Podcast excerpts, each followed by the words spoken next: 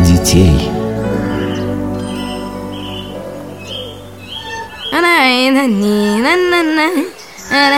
Макс, ну тебе еще не надоело на качелях качаться? Надоело. А что делать? Да, делать-то сегодня совершенно нечего. Слушай, а может пойдем на речку, а?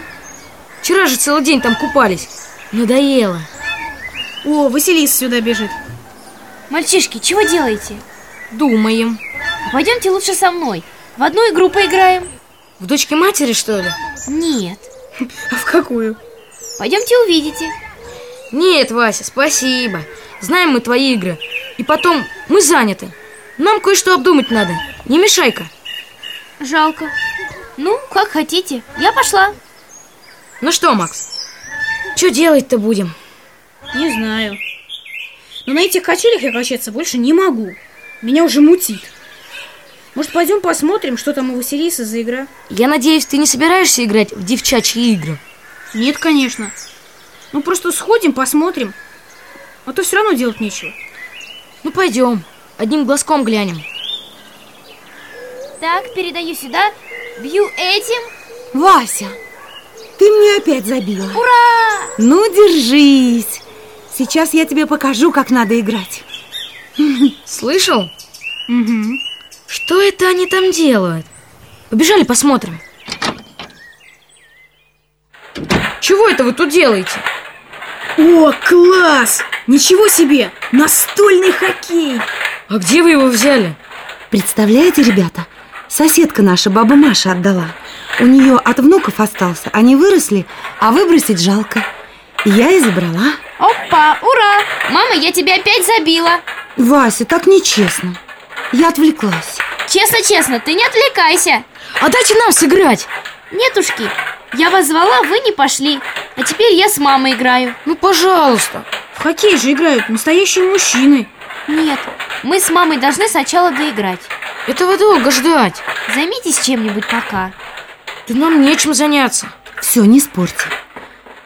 Раз вы здесь все собрались, то давайте отложим игры в сторону и займемся серьезным делом. А давайте послушаем Евангелие. Именно это я и хотела вам предложить.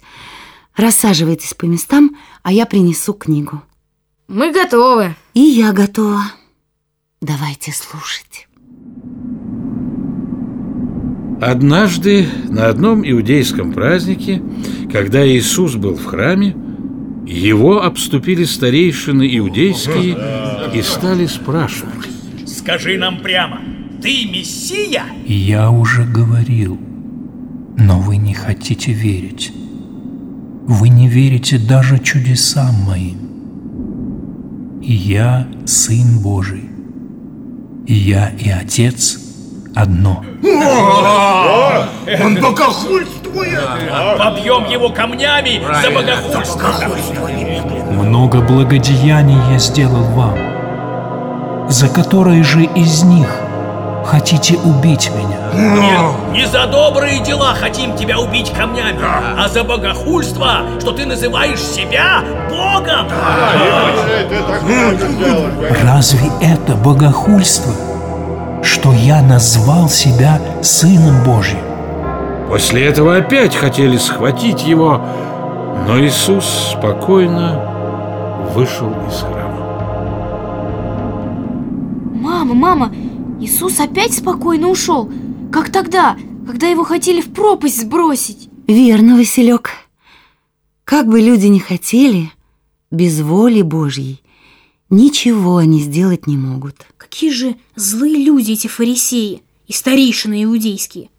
Иисус столько добра сделал, и больных исцелял, и слепых, и глухих, и хромых. Даже мертвых воскрешал, а они все равно хотели его убить.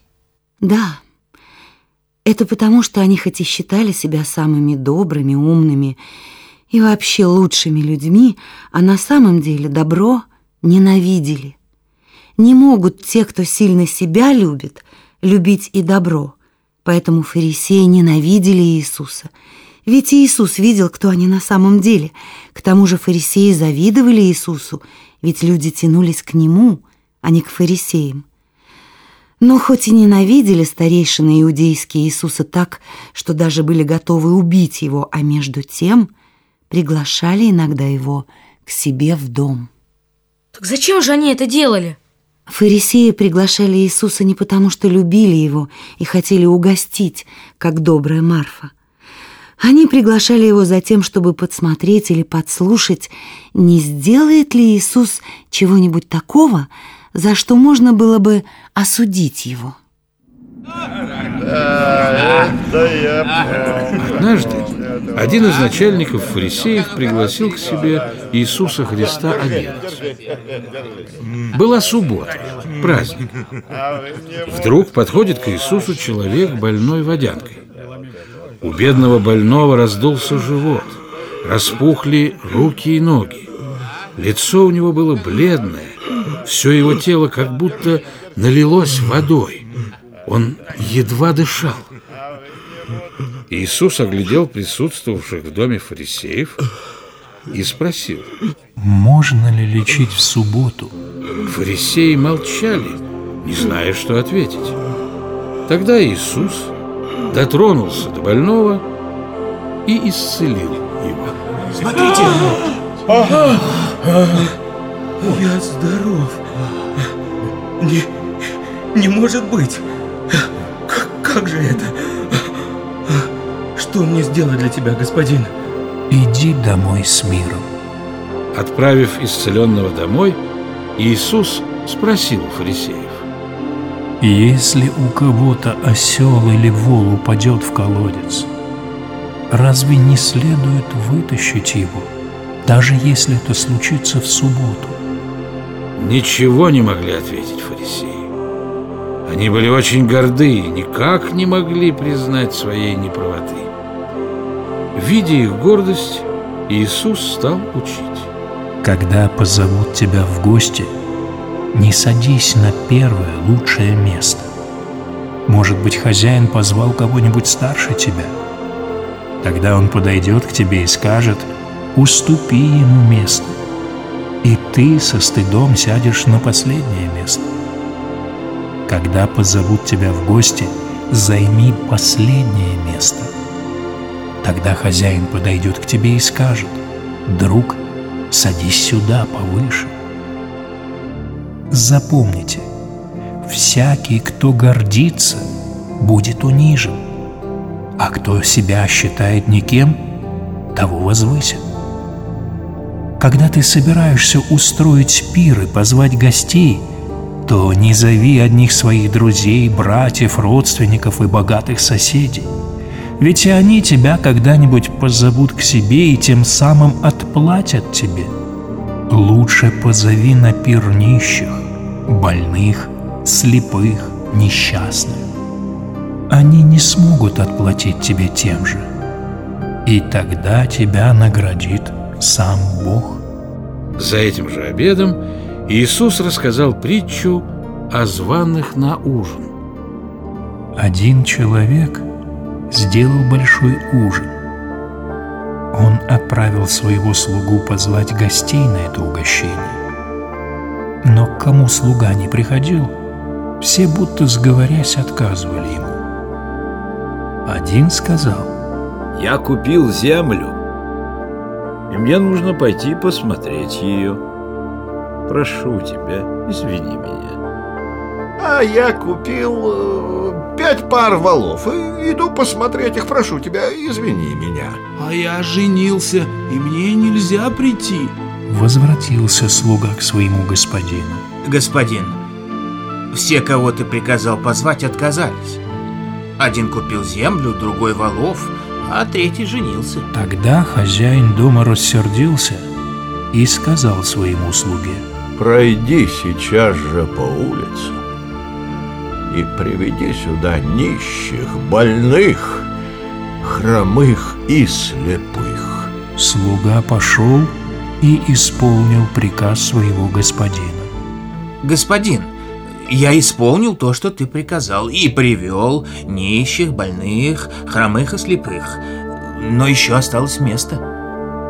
Тогда иди по дорогам и зови всех встречных, чтобы дом мой был полон. Говорю вам, никто из тех, кого позвал хозяин в первый раз, не отведает ужина, потому что много званных, но мало избранных. А что значит эта притча? Хозяин, приготовивший ужин, это Господь Бог. И Он всех нас зовет в Царство Небесное. Только многие отказываются от этого приглашения, занимаются пустяками, ненужными делами, грешат. Поэтому много тех, кого Господь позвал к себе на пир в Царство Небесное, но мало тех, кто достоин быть на этом пиру. Но как? Как быть достойным попасть на этот пир? Надо не забывать о Боге, надо всегда помнить о Нем. И прежде чем сделать какое-нибудь дело, подумать, угодно ли оно Господу. Ясно. Тетя Оля, какая интересная вещь, притча. Когда ее слушаешь, то не совсем понятно, чему она учит. А вы объяснили, и все сразу же стало ясно. Да, чтобы понять притчу, ее нужно растолковать. И я вам в этом буду помогать. А еще Иисус рассказывал притчи? Рассказывал. Но их вы услышите в следующий раз.